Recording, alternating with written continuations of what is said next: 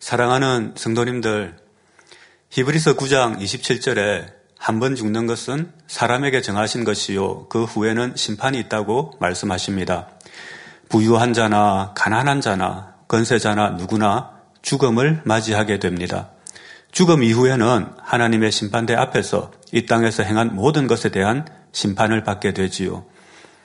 요한계시록 20장 12절에 또 내가 보니 죽은 자들이 물론대소하고 그 보좌 앞에 섰는데 책들이 펴 있고 또 다른 책이 펴졌으니 곧 생명책이라 죽은 자들이 자기 행위를 따라 책들에 기록된 대로 심판을 받으니 하셨지요. 죄에서 돌이키고 하나님께 회개하고 용서받으면 주님의 보혈의 피로 죄를 씻어주시고 심판날 우리의 죄를 기억하지 않으십니다. 죄가 사해졌으므로 심판날 죄에 대한 심판을 받지 않아도 되니 얼마나 감사한 일인지요. 이 땅에 살아가는 동안 돌이킬 수 있는 수많은 기회를 주심에도 회개하지 않고 범죄하면 심판날 사망의 형벌을 받게 되는데 둘째 사망, 곧 지옥의 불못 또는 유황못에 떨어지는 형벌입니다. 지옥은 이 땅이 어떠한 형벌보다 고통스럽고 영원히 그곳에서 나올 수 없기 때문에 둘째 사망이라고 합니다. 부활하신 주님께서는 우리를 데리러 다시 오신다 약속하셨습니다. 그 날과 신은 알지 못하지만 번개의 번쩍임처럼 도적같이 임하신다고 하셨습니다. 그러나 빛에 거하는 사람들에게는 그날이 도적같이 임하지 않고 이 세대를 분별할 수 있는 은혜를 주시며 구원의 길로 인도해 주십니다. 우리가 현재 살아가고 있는 이 세대에 대하여 디모데후서 3장 1절로 5절에 자세하게 설명되어 있습니다.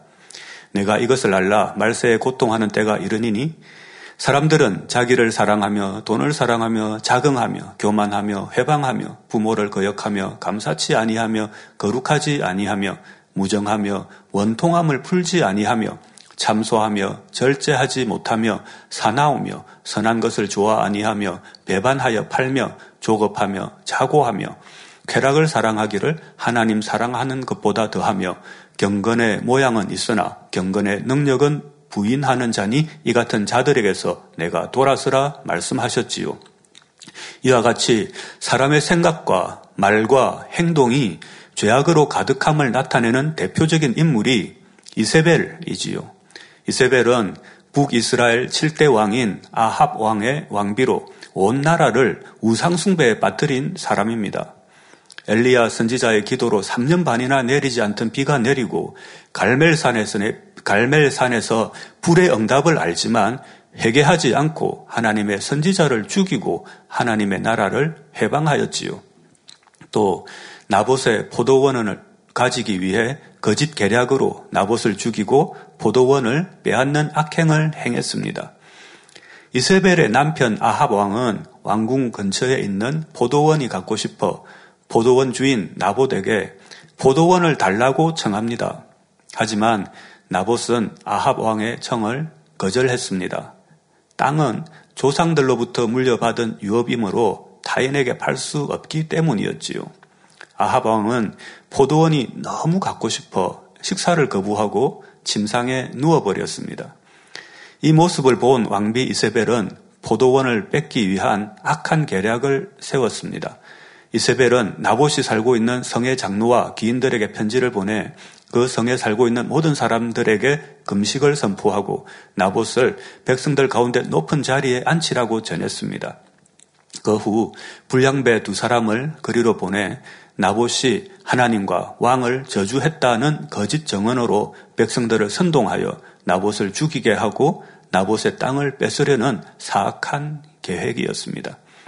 장로들과 귀인들은 이세벨이 보낸 편지에 기록된 대로 진행했고 백성들은 불량배들의 거짓 정언을 고지곳대로 믿고 나봇을 성 밖으로 끌어내어 돌로 쳐 죽였지요. 나봇이 죽은 후 아합 왕은 손쉽게 나봇의 포도원을 차지했습니다.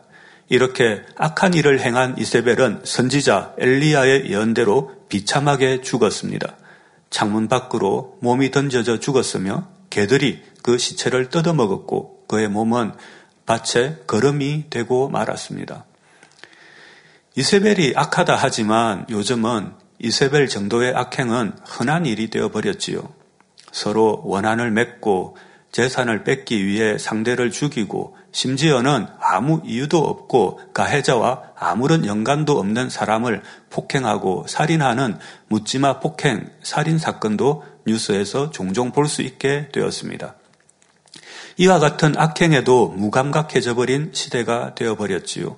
로마서 1장 28절에서 32절에는 또한 저희가 마음에 하나님 두기를 싫어함에 하나님께서 저희를 그 상실한 마음대로 내어 버려 두사 합당치 못한 일을 하게 하셨으니 곧 모든 불의, 추악, 탐욕, 악의가 가득한 자요, 사, 시기, 살인, 분쟁, 사기, 악독이 가득한 자요, 수군수군하는 자요, 비방하는 자요, 하나님의 미워하시는 자요, 능욕하는 자요, 교만한 자요, 자랑하는 자요, 악을 도모하는 자요, 부모를 거역하는 자요, 우매한 자요, 배약하는 자요, 무정한 자요, 무자비한 자라 저희가 이 같은 일을 행하는 자는 사형에 해당한다고 하나님의 정하심을 알고도 자기들만 행할 뿐 아니라 또한 그 일을 행하는 자를 옳다 하느니라 하신 말씀이 이 세대의 모습을 잘 설명해 주고 계시지요.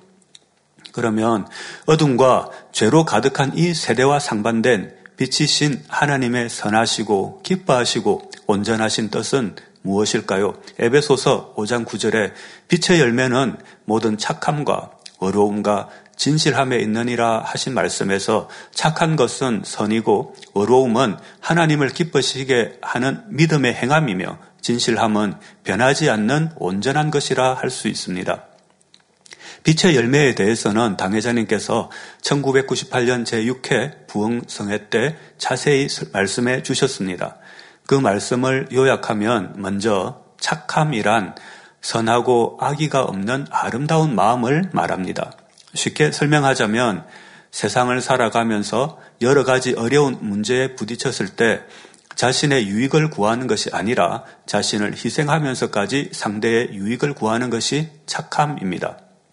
또 불우한 이웃이나 병든 사람, 가난한 사람에게 선을 베풀고 해를 끼치지 않는 것이 착함이지요. 뿐만 아니라 착한 마음이란 신뢰를 범치 않는 마음입니다. 차를 탈 때도 질서를 지키고 누가 안 보는 곳에서도 휴지를 버리지 않는 이런 사람을 착하다고 하는 것입니다. 또 행악자로 인하여 불평하지 않는 마음, 남을 섬기고 자신은 낮추는 마음, 화평하고 양보하는 마음, 욕심이 없는 마음, 자랑하거나 들레지 않는 마음, 진리와 함께 기뻐하는 마음 등이 다 착함에 속하는 것입니다. 두 번째로 하나님이 기뻐하시는 것은 믿음이고 하나님 앞에 어로움이지요. 일반적으로 어로움이란 자기의 유익을 굳이 아니하고 옳은 것을 위해 생명을 다해 전력하는 것을 말합니다. 그러나 진리 안에서의 어로움이란 이러한 차원이 아니라 하나님의 약속하신 말씀을 믿어드리는 것, 말씀대로 순종하는 것을 의미하지요. 어로움에는 죄를 버리고 성경에 기록된 계명들을 온전히 지켜 나가는 것이나 자기를 깨끗게 하는 것, 생명을 다한 충성이 있습니다. 또한 하나님의 뜻을 쫓아 그 나라와 을을 구하는 것, 반듯하고 절도 있는 행함, 도리를 저버리지 않는 것, 뜻을 굽히지 않는 것 등이 다 의로움에 속하는 것이지요. 세 번째로 진실함이란 무엇을 말합니까? 진실에는 세 가지 속성이 있는데 먼저 거짓되지 않는 것을 말하고 다음으로 약속이나 언약을 지키는 것을 말하며 마지막으로 어떤 상황에도 변하지 않는 한결같은 마음을 진실함이라 말합니다. 진실하다면 어떠한 상황에서도 자신이 약속한 바를 지키고 한 번 정한 마음에 변함이 없는 것을 볼 수 있습니다. 즉, 선한 것, 좋은 것, 옳은 것은 변치 않고 계속 행해 나가라는 말씀이지요. 또 앞서 말씀드린 착함과 어로움의 빛의 열매를 온전히 맺기 위해서도 변치 않는 진실함의 열매가 있어야 합니다. 바로 온영의 마음을 이루어야 합니다. 이 세대는 어둠과 죄악으로 가득하지만 하나님의 거룩한 자녀들은 어둠을 발견하여 벗어버리고 빛으로 나와 선과 의와 진실함을 이루어 나가야 하지요. 비유를 하나 들어보겠습니다. 한 번쯤은 해돋이를 보신 경험이 있을 것입니다. 어두워 잘 보이지 않는 산길을 올라 해가 떠오르기를 기다리면 동쪽 하늘에 붉은 빛이 돌며 마침내 해가 뜨는 것을 볼 수 있습니다. 해가 떠올라 어둠은 거두어졌지만 아직도 아쉬운 점이 남아 있습니다. 너무 춥죠? 시간이 지나 해가 중천에 오르면 햇빛이 더욱 밝아지고 또 햇빛의 따뜻한 기운도 느낄 수 있게 됩니다. 햇빛을 어라고 하고 따뜻한 기운을 선이라고 하면 햇빛과 함께 따스함이 함께 있어야 되고 또 이 햇빛이 더욱 밝아지고 따뜻해져 변함없이 계속되면 온전하다 할 수 있겠습니다. 그렇지 않고 햇빛은 있는데 아직 춥거나 따뜻하기는 한데 빛이 없고 어둡거나 한번 반짝 빛나고 사라져 버리면 어떻게 되겠습니까? 선을 행하는데 자기 보기에 선을 행하는 것이고 을을 행한다고 하지만 선이 없는 자기 을을 행하는 것이며 선을 행하되 낙심한 것이 되는 것이지요. 성경에 보면 성경을 가르치는 사람들이 자기 자신이 옳다 하는 교만을 깨닫지 못하고 오히려 성경 지식으로 하나님의 역사를 회방하며 하나님의 아들이신 예수님을 대적한 기록이 있습니다. 전도서 3장 11절에 하나님이 모든 것을 지으시되 때를 따라 아름답게 하셨고 또 사람에게 영원을 사모하는 마음을 주셨느니라 그러나 하나님의 하시는 일의 시종을 사람으로 청량할 수 없게 하셨도다 하셨습니다. 하나님께서 하시는 일을 사람이 청량할 수 없는데 인생의 짧은 지식과 경험으로 영원하신 하나님의 일을 청량하려고 하니 판단이 되고 결국 하나님을 대적하게 되는 것이지요. 요한복음 9장에는 안식일에 예수님께서 날 때부터 소경된 사람을 만나 치료해 주신 사건이 나옵니다. 진흙을 이겨 소경의 눈에 바르고 실로암 연못에가 씻게 하시니 소경이 볼 수 있게 된 것입니다. 그러자 바리새인들은 눈먼 사람의 눈을 뜨게 하는 것도 일종의 노동으로 간주하여 예수님이 안식일을 어겼다며 정죄합니다. 심지어는 요한복음 10장 20절에 그 중에 많은 사람이 말하되 저가 귀신 들려 미쳤거늘 어찌하여 그 말을 듣느냐 하며 예수님을 귀신 들렸다 하고 예수님이 전하시는 말씀을 듣지 못하게 방해했지요. 마태복음 12장 32절에는 또 누구든지 말로 인자를 거역하면 사하심을 얻되 누구든지 말로 성령을 거역하면 이 세상과 오는 세상에도 사하심을 얻지 못하리라 말씀하셨습니다. 인자를 거역한다는 것은 예수님을 단지 사람으로만 알고 거역하는 것을 의미합니다. 이는 예수님이 하나님의 아들이시며 구세주이심을 깨닫지 못한 무지함에서 비롯된 죄이기에 회개하고 돌이켜 주님을 영접하면 용서받고 구원받을 수 있다는 말씀입니다. 그러나 예수님께서 나타내시는 성령의 역사를 봄으로써 예수님이 하나님의 아들이심을 알면서도 해방하고 거역한다면 이는 성령을 거역하고 해방하는 것이므로 결코 용서받을 수 없다는 말씀이지요.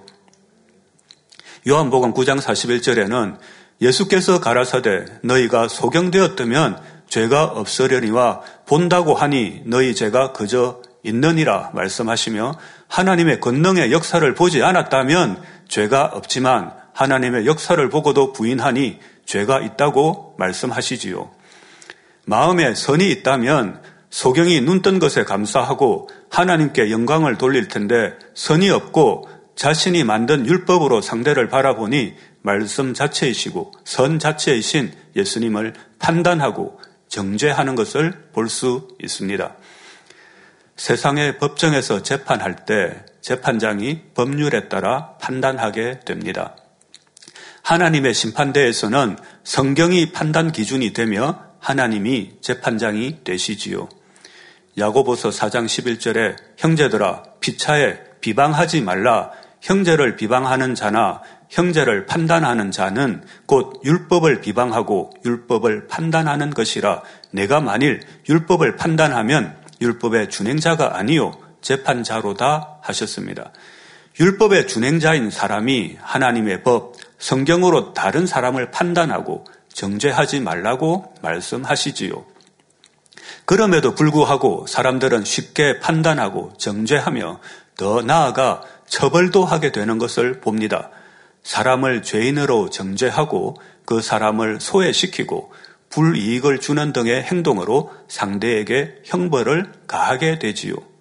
이에 반해 선과 사랑이 있는 사람은 상대의 허물이 있다면 덮어줍니다. 상대의 단점을 찾는 것이 아니라 항상 상대의 좋은 점, 장점을 찾고 믿음의 눈으로 바라보게 되지요. 당뇨 합병증으로 인해 발을 절단해야 될 상황에서 치료받은 인도 우르밀라 성도님의 간증이 있습니다. 이 성도님은 심한 당뇨가 있었는데 2022년 10월 초 왼발에 종기가 생겼고 그 상처가 오히려 점점 커져 병원에서는 발을 절단해야 된다 했습니다. 당뇨와 고혈당으로 인해 상처가 아물지 않으니 이 상처가 공기에 노출되어 세균에 감염되기라도 하면 생명을 위협하게 되니 차라리 절단하여 생명을 보존해야 된다 했지요. 우르밀라 성도는 2022년 11월 25일 은사 집회를 온라인으로 참석하여 직무대행님의 기도를 받은 후 놀라운 변화가 생겼습니다. 통증이 사라졌고 상처가 아물기 시작했습니다. 이 성도님은 매일 환부의 사진을 촬영하여 저에게 보내주셨는데 사진을 비교해 보니 상처가 회복되는 속도가 너무나 빨라 사진 촬영한 날짜를 재차 확인해 보기도 했습니다.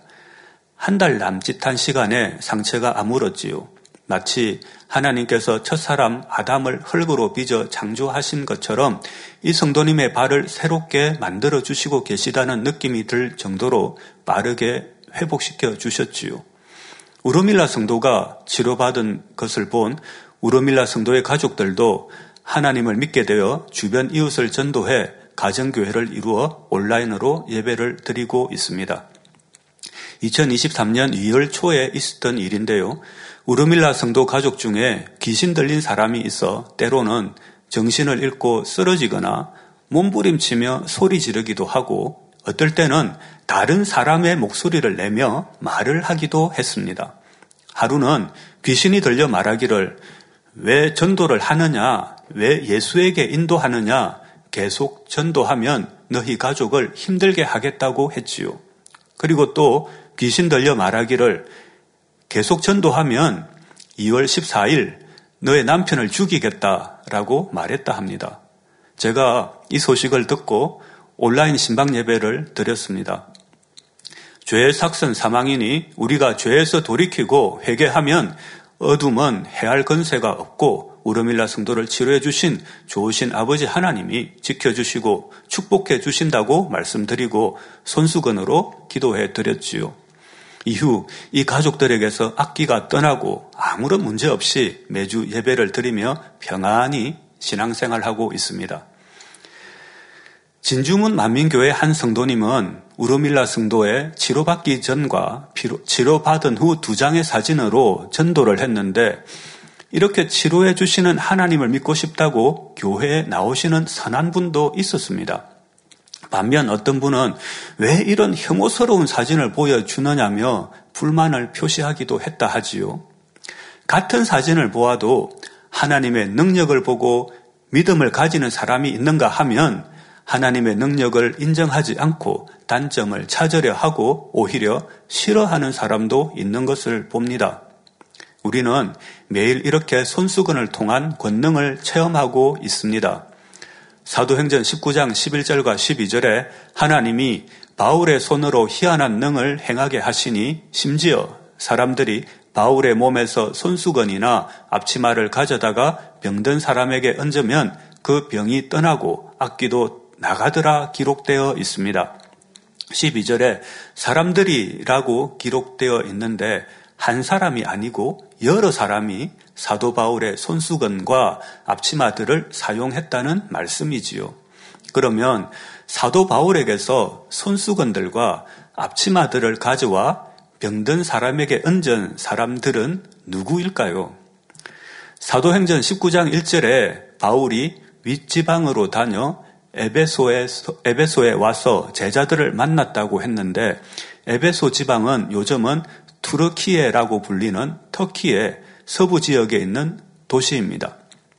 사도 바울이 에베소에서 사람들을 만나 복음을 전하고 예수 그리스도의 이름으로 세례를 주었는데 사도행전 19장 5절에서 7절에 저희가 듣고 주 예수의 이름으로 세례를 받으니 바울이 그들에게 안수함에 성령이 그들에게 임하심으로 방언도 하고 예언도 하니 모두 열두 사람쯤 되니라 했습니다. 사도 바울은 처음 석 달 동안 에베소에 있는 유대 회당에서 강론했는데 순종하지 않는 사람들로 인해 그곳에서 모임을 계속할 수 없어 두란노 서원으로 장소를 옮겨 2년 동안 강론하였지요. 이때가 서기 53년경이라 알려져 있습니다. 10절에는 유대인이나 헬라인이나 다 주의 말씀을 듣더라 했는데 바울이 두란노 서원에서 2년 동안 매일 말씀을 전한 결과 에베소 교회, 히에라볼리 교회, 라우디게아, 서머나, 버가모, 두아디라, 사대, 빌라델비아 교회 등이 개척되었습니다. 우리가 자주 들어본 요한계시록의 일곱 교회를 포함하여 소아시아에 많은 교회들이 생겨났지요.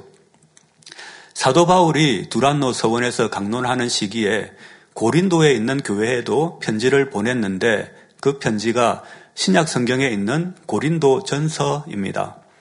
고린도 전서 13장에 사랑은 오래 참고 사랑은 온유하며 투기하는 자가 되지 아니하며 사랑은 자랑하지 아니하며 교만하지 아니하며 하신 사랑장 말씀만 보아도 두란노 서원에서 사도 바울이 전한 하나님의 말씀에 얼마나 은혜와 감동이 충만했는지 알 수 있지요.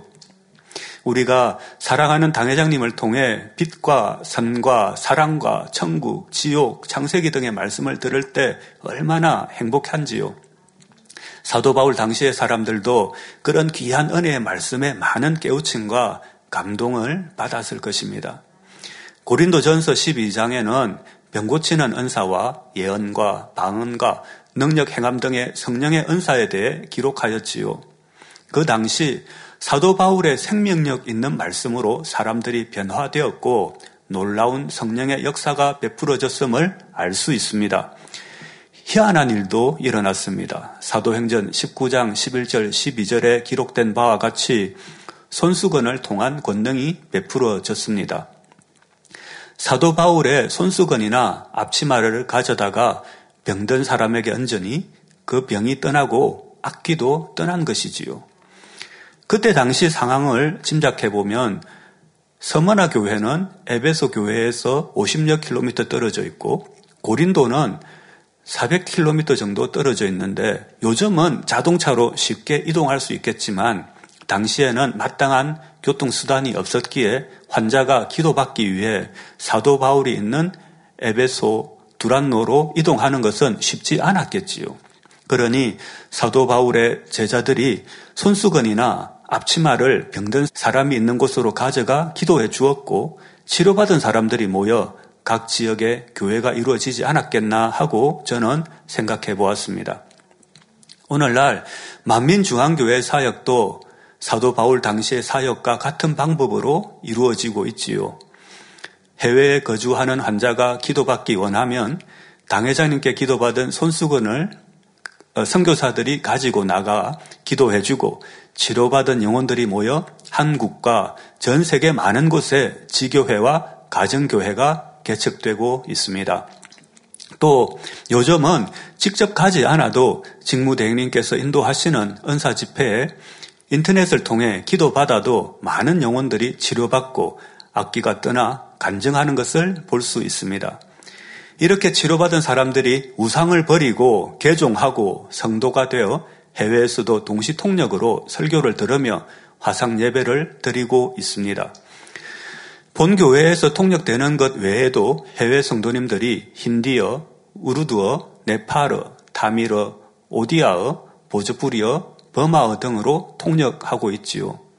앞으로 기회가 된다면 두란노 서원이 있던 에베소 지역에 가서 손수건 집회를 하고 2000여 년 전에 사도 바울을 통해 베풀어졌던 희한한 능이 오늘날도 동일하게 베풀어지고 있음을 나타내 보이며 전 세계에 성경이 참임을 증명해 보이면 좋겠다는 생각도 해 보았습니다. 이와 같은 일을 행할 수 있는 교회는 전 세계 수천만 교회 중에 만민중앙교회가 유일하지요. 하나님이 살아계심을 성경이 참임을 권능으로 증거해 보일 수 있는 교회가 만민중앙교회이지요. 전 세계에는 3만 4천여 개의 교단이 있고 3,700만 개의 교회가 있다고 하는데 그중 하나님의 가장 큰 사랑을 받는 교회가 만민중앙교회임을 저는 확신합니다. 저와 여러분은 모세의 시대, 주님의 시대, 사도 바울의 시대와 같은 성경상의 기적을 체험하고 또 말씀으로 은혜 받고 있으니 아버지 하나님의 각별한 은혜와 사랑을 받으며 이 마지막 세대에 신앙생활하고 있음에 감사해야 할 것입니다. 이 세대가 어둠으로 가득한 만큼 아버지 하나님께서는 이 세대에 폭발적인 성령의 역사와 폭포수 같은 은혜도 부어주시고 계시며 재창조의 권능으로 대반전을 준비하고 계시지요. 인도에도 치료받고 세례받은 후 변함없이 신앙생활 해온 많은 성도님들이 모여 하나님 말씀을 체계적으로 배울 수 있도록 신학교를 열어달라는 요청을 받고 있습니다. 사도 바울이 두란노에서 강론하여 소아시아에 복음이 전파된 것 같이 인도 성도님들도 말씀을 듣고 인도와 주변국에 복음을 전하는 일꾼으로 성장할 수 있도록 성도님들의 기도를 부탁드립니다. 부모 말씀 후반부에는 분별하라고 하셨습니다. 왜 분별해야 할까요? 세상은 어두운 죄악으로 가득 차 있고 사람들은 무엇이 참인지 진리인지 분별하지 못하니 자신도 모르는 사이에 세상의 풍조를 따라 결국 사망의 길로 가기에 분별하라고 하시는 것입니다. 요즘 인공지능에 대해 많이 들어보셨을 것입니다. 학습 능력, 추론 능력, 지각 능력이 필요한 작업을 할 수 있도록 만들어진 컴퓨터 시스템이지요. 2016년 인공지능 시스템인 알파고와 프로 바둑 기사와의 바둑 대결에서 인공지능이 승리하는 일이 있었지요. 수천 년 전부터 바둑을 두어 왔는데 바둑을 이기기 위해 초반에 어디에 돌을 두어야 이길 수 있는지 정리해 놓은 것이 바둑의 정석입니다. 바둑을 배우는 사람들은 이 정석을 배우고 정석에 따라 바둑을 두었습니다. 그런데 인공지능은 바둑 대결에서 기존 정석을 무시하면서도 이겼지요. 지금까지 악수라 생각해서 두지 않은 것이 악수가 아닐 수 있다는 것을 보여준 것입니다. 수천 년간 수많은 사람들이 연구한 결과물을 인공지능이 짧은 시간에 습득하여 사람의 능력을 뛰어넘을 수 있다는 가능성을 보여준 사건이었지요. 지금은 인공지능이 일반 대중에게도 공개되어 우리가 친구들과 메신저로 대화를 하듯 인공지능에게 묻고 답을 들을 수 있게 되었습니다.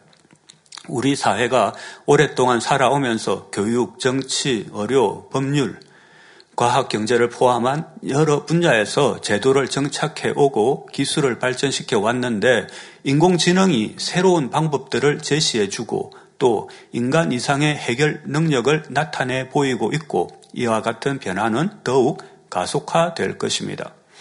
저도 인공지능과 대화를 해보았습니다. 사도 바울에게서 손수건을 가져다 병든 사람에게 얹으면 치료를 받았다고 하는데 사실인가 하고 인공지능에게 물었지요. 그렇다. 성경에는 그렇게 기록되어 있다고 하며 성경을 역사적인 사실로 인정하고 있었습니다. 두 번째 질문은 병이 있는데 회개하고 기도하면 치료받을 수 있는가 물었습니다. 인공지능이 대답하기를 성경에는 회개하고 치료받은 사람도 있지만 요한복음 9장 3절을 반대되는 예로 들었습니다. 예수께서 대답하시되 이 사람이나 그 부모가 죄를 범한 것이 아니라 그에게서 하나님의 하시는 일을 나타내고자 하심이니라 라며 병은 죄로 인해 오지 않는 경우도 있으니 몸이 아프면 전문가를 찾아가라는 답을 주었습니다.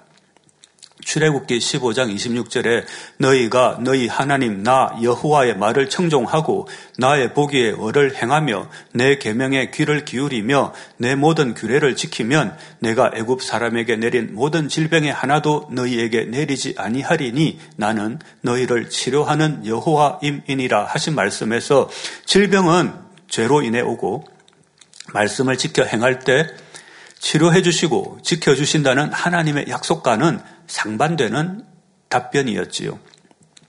2023년 초에 제가 접한 인공지능은 성경을 지식적으로 잘 알고 있지만 성경의 영적인 의미는 알지 못하고 믿음의 길을 제시해 주지는 못했지요. 오히려 믿음을 잃게 하는 답이었습니다. 세 번째 질문은 선과 악의 기준이 무엇인지 물었습니다. 인공지능은 윤리적인 것에 대해서는 답하지 않는다. 다만 선과 악의 기준은 종교, 시대, 지역, 문화에 따라 다르다고 했습니다. 우리가 경계해야 할 부분이지요. 선과 악은 지역이나 종교, 필요에 따라 선택되거나 시대에 따라 다수결이나 정치적 이익이 되는 방향으로 결정될 일이 아닙니다.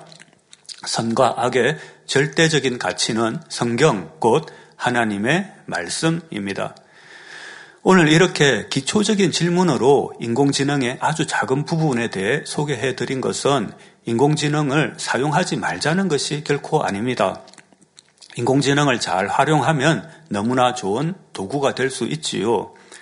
성경의 역사적인 사건에 대한 객관적인 자료를 얻기 위해 인공지능이 도움을 줄 수는 있겠으나 아직까지는 하나님 말씀에 대한 영적인 의미를 알려주거나 죄를 버리고 성결한 삶을 살아 예수 그리스도를 통한 구원의 길로 인도해 주는 것은 아니니 영적인 성장을 위한 도구로 인공지능을 활용하기에는 적합하지 않았다는 것입니다.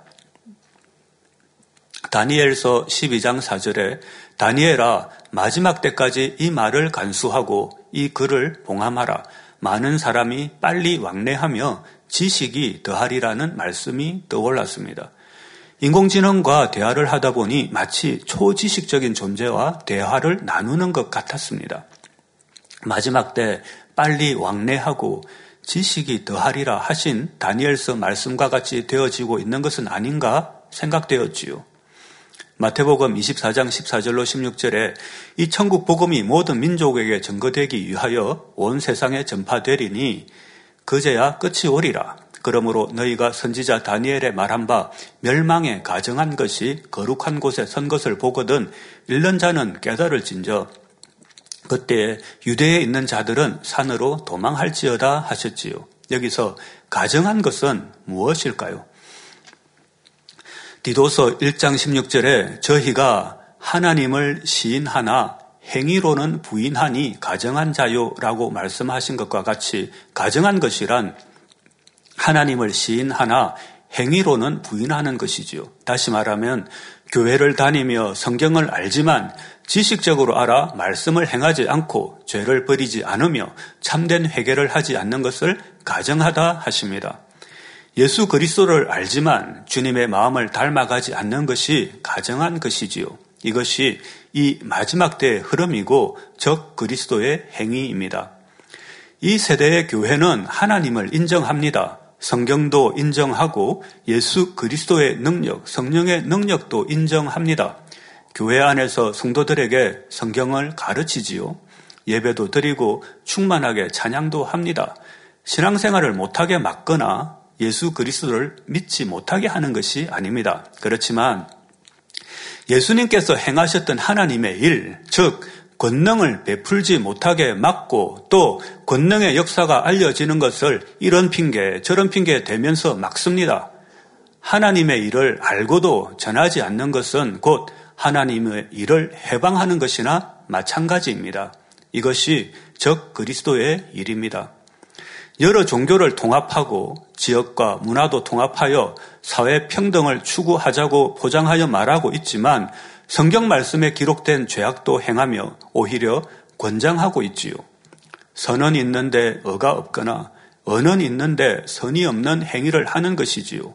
하와는 뱀의 미혹을 받을 때 선악과를 먹으면 정령 죽으리라 하신 하나님의 말씀을 너희는 먹지도 말고 만지지도 말라 너희가 죽을까 하노라 라고 변형시켜 답을 했습니다. 이렇게 하와가 틈을 내주니 뱀은 너희가 결코 죽지 아니하리라 라고 하나님의 말씀을 완전히 부정함으로써 하와를 범죄하게 만들었습니다. 하라, 하지 말라, 버리라, 지키라 등의 하나님 말씀을 변형시켜 적당히 지켜도 구원받을까 하노라 하는 가르침이 적 그리스도의 미혹 을 받고 있는 가르침이지요. 사람의 인권과 약자를 보호해야 한다고 하면서 하나님의 말씀을 교모히 변형시켜 믿음으로 살지 못하게 하고 하지 말라고 한 것을 하고 하라는 것을 하지 않게 하는 것이 마지막 때 적 그리스도의 전략입니다. 많은 사람들이 하니 괜찮은가 보다 유명 인사가 하니 괜찮은가 보다 하며 죄악을 따라하는 세대, 성경의 절대적인 가치관이 훼손되며 죄악에 물들어 있는 세대이지요. 당연히 약한 사람을 보호해야 되고 구제해야 되고 소외된 사람을 도와야 됩니다만 하나님의 말씀을 변형시켜서는 안 되는 것입니다. 교회는 하나님의 말씀대로 살게 하고 죄를 피 흘리기까지 싸워 버려 나가는 곳입니다. 잠언 22장 28절 내 선조에 세운 옛 지게석을 옮기지 말지니라 말씀하셨습니다. 요즘은 지적도로 땅의 경계를 알 수 있지만 예전에는 경계를 표시하기 위해 나무를 심거나 큰 돌을 놓아두었습니다. 가끔 이 돌을 옮겨 큰 다툼이 나는 일도 있지요. 지게석을 옮기지 말라는 영적인 의미는 옛날부터 만들어진 규약을 지키고 하나님의 말씀을 변형시키지 말라는 말씀이지요. 남자는 남자, 여자는 여자인데 어찌 시대가 변한다고 남자와 여자의 경계가 변할 수 있겠습니까? 이를 통해 범죄하게 만들고 하나님의 말씀을 떠나 구원받지 못하는 길로 가게 하는 것이지요. 오늘 본문 말씀인 로마서 12장 2절에 분별이라는 말씀이 영어 성경에는 증명 또는 테스트로 번역되어 있습니다. 어떻게 하나님의 말씀이 참임을 증명할 수 있을까요? 마가복음 16장 20절에 제자들이 나가 두루 전파할세 주께서 함께 역사하사 그 따르는 표적으로 말씀을 확실히 증거하시니라 말씀하신과 같이 권능으로 하나님의 말씀이 참임을 증명할 수 있습니다. 마지막 때 우리는 아버지 하나님의 선하시고 기뻐하시고 온전하신 뜻이 무엇인지 권능으로 증명하여 세상 사람들이 참이 무엇인지 분별하여 옳은 길로 갈 수 있도록 하는 것이 우리의 사명인 줄 믿습니다. 결론을 말씀드리겠습니다. 사랑하는 성도님들, 이 마지막 세대를 살아가는 우리는 다니엘서 12장 10절에 많은 사람들이 연단을 받아 스스로 정결케 하며 희게 할 것이나 악한 사람은 악을 행하리니 악한 자는 아무도 깨닫지 못하되 오직 지혜 있는 자는 깨달으리라 말씀하신 바와 같이 행악자로 인해 불편해하지 말고 핍박하는 자를 위해 기도하며 개인적인 성결을 이루어야 합니다. 우리가 빛과 소금의 역할을 하며 영으로 온 영으로 변화되어야 하지요. 그리고 교회는 당회자님께 가르침 받은 것을 변함없이 온전히 지켜 나가야 합니다. 당회장님이 계시지 않으니 조금 쉬자, 천천히 가자, 나중에 때가 되면 하자 하는 마음은 온전한 마음이 아니지요. 직무대행님께서 모든 일을 하실 때 항상 당회장님의 가르침에 따라 변함없이 지켜갈 수 있도록 인도해 가심에 감사드립니다. 또한 변함없이 기도 인도해 주시는 원장님께도 감사드립니다. 지교회에서 사역하면서 교회가 덕을 쌓는다는 것이 무엇인가 궁구해 보았는데 상식적인 일을 하면 되는 게 아닌가 생각합니다. 이웃 간 예의를 지키고 공중도덕을 지키고 사회의 규율을 지켜나가는 것이 교회의 덕을 쌓아가는 첫걸음이지요. 교회는 사랑과 덕을 쌓고 말씀과 권능을 전하며 마지막 때 하나님의 뜻이 무엇인지 증명해야 하는 것이지요. 또한 끝까지 하나님 말씀을 지키고 변함없이 진리를 지켜 나가야 합니다. 세상 사람들의 가치관의 어떤 변화에도 흔들림 없이 성경의 진리를 지켜 나가야 하지요. 소금의 역할을 해야 합니다. 부패하는 것을 막아주는 것이 소금이지요. 우리 만민중앙교회가 세상이 부패하는 것을 막는 역할을 해야 합니다. 히브리서 9장 27절에 한 번 죽는 것은 사람에게 정하신 것이요. 그 후에는 심판이 있다고 말씀하십니다. 세상 사람들에게 심판과 천국과 지옥이 있음을 어떻게 알리고 그것을 증명할 수 있겠습니까? 바로 권능이지요. 권능이 있으므로 하나님 말씀이 증명되고 천국과 지옥이 있음을 나타내 보일 수 있는 것입니다. 우리 만민중앙교회도 목자님으로부터 말씀을 오랫동안 들었고 또 권능을 목도하였습니다. 이제는 재창조의 권능을 준비하고 계십니다. 두란노 서원에 모여 사도 바울의 강론을 들은 에베소 교인들이 소아시아의 복음을 전파한 것처럼 전 세계에 말씀과 함께 권능을 전하며 제2의 세계 기독교 부흥을 이루는 전 세계의 만민주왕교회 성도님들이 될 줄 믿습니다.